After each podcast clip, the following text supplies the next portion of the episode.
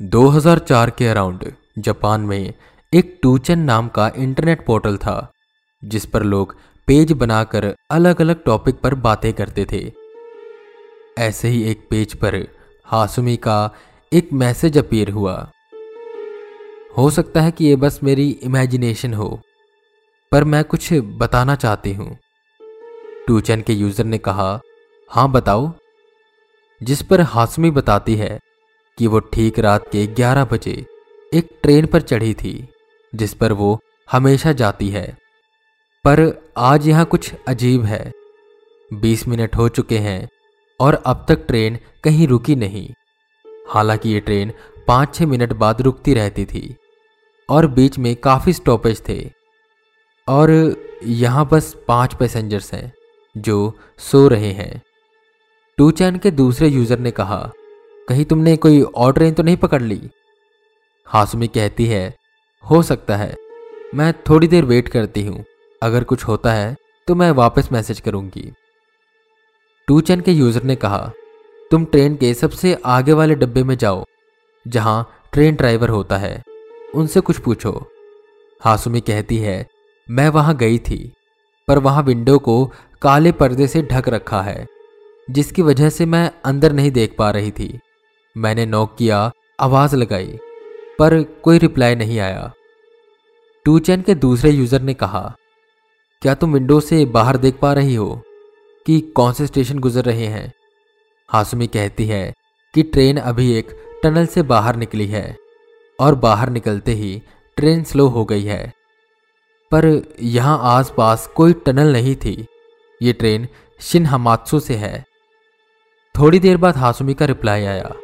कि ट्रेन रुक चुकी है, जिस पर टू चैन के यूज़र्स उसे अलग अलग तरह की एडवाइस देते हैं कि तुम उस ट्रेन से बाहर मत निकलना। तो कई कह रहे थे, तुम बाहर निकल कर देखो कि कौन सा स्टेशन है। इसी कंफ्यूजन में हासमी बाहर निकली और उसने देखकर बताया कि स्टेशन का नाम कीसा राग स्टेशन है। उसने पहले कभी स्टेशन का नाम नहीं सुना। टू चैन के यूज़र्स कहते हैं, तुम वापस ट्रेन में चली जाओ। वहीं कुछ कहते हैं कि तुम जाकर स्टेशन मास्टर से मिलो। यूज़र्स कीसाराग स्टेशन का पता लगाने में लगे थे, पर उन्हें इसके बारे में कोई इंफॉर्मेशन नहीं मिल रही थी। हासुमी रिप्लाई करती है कि वो टाइम टेबल ढूंढ रही है, पर यहाँ कोई टाइम टेबल नहीं है और पूरा स्टेशन खाली है। यहाँ कोई इंसान नहीं दिख रहा। मुझे ट्रेन में वापस चले जाना चाहिए, यही सेफ़ होगा। पर जब तक मैं ये टेक्स्ट लिख रही थी, ट्रेन चली गई। टू चैन के यूज़र कहते हैं, देखो वहाँ आसपास कोई बिल्डिंग होगी, जिससे तुम्हें कोई लोग मिले, जो तुम्हारी मदद कर सके।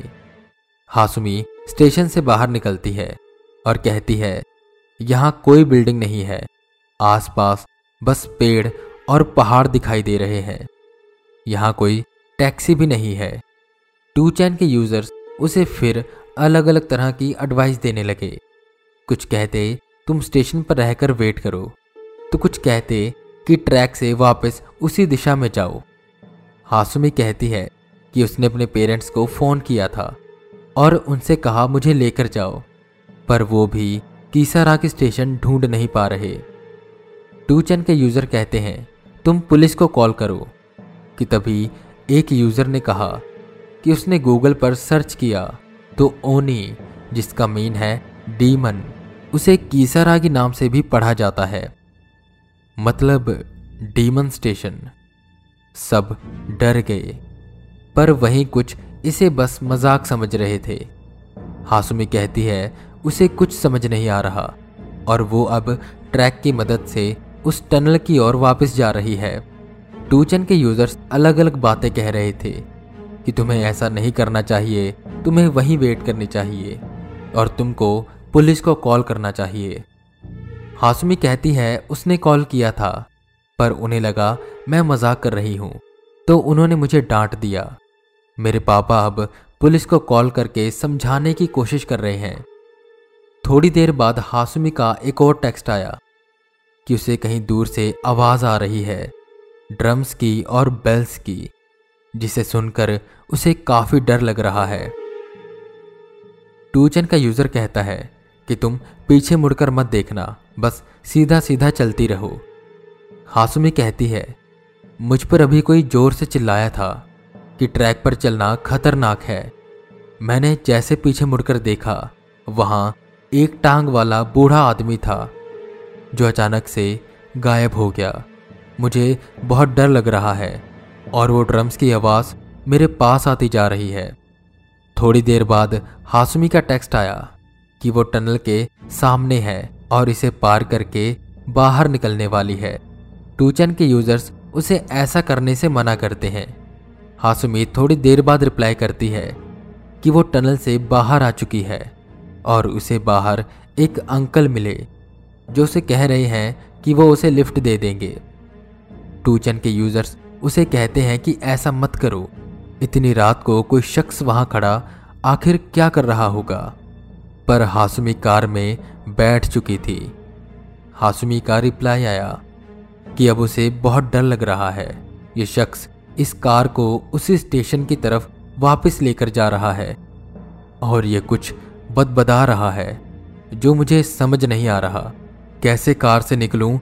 मैं कुछ समझ नहीं पा रही और मेरे फ़ोन की बैटरी भी डेड होने वाली है। इसके बाद हासुमी का कोई रिप्लाई नहीं आया। क्या हुआ उसके साथ?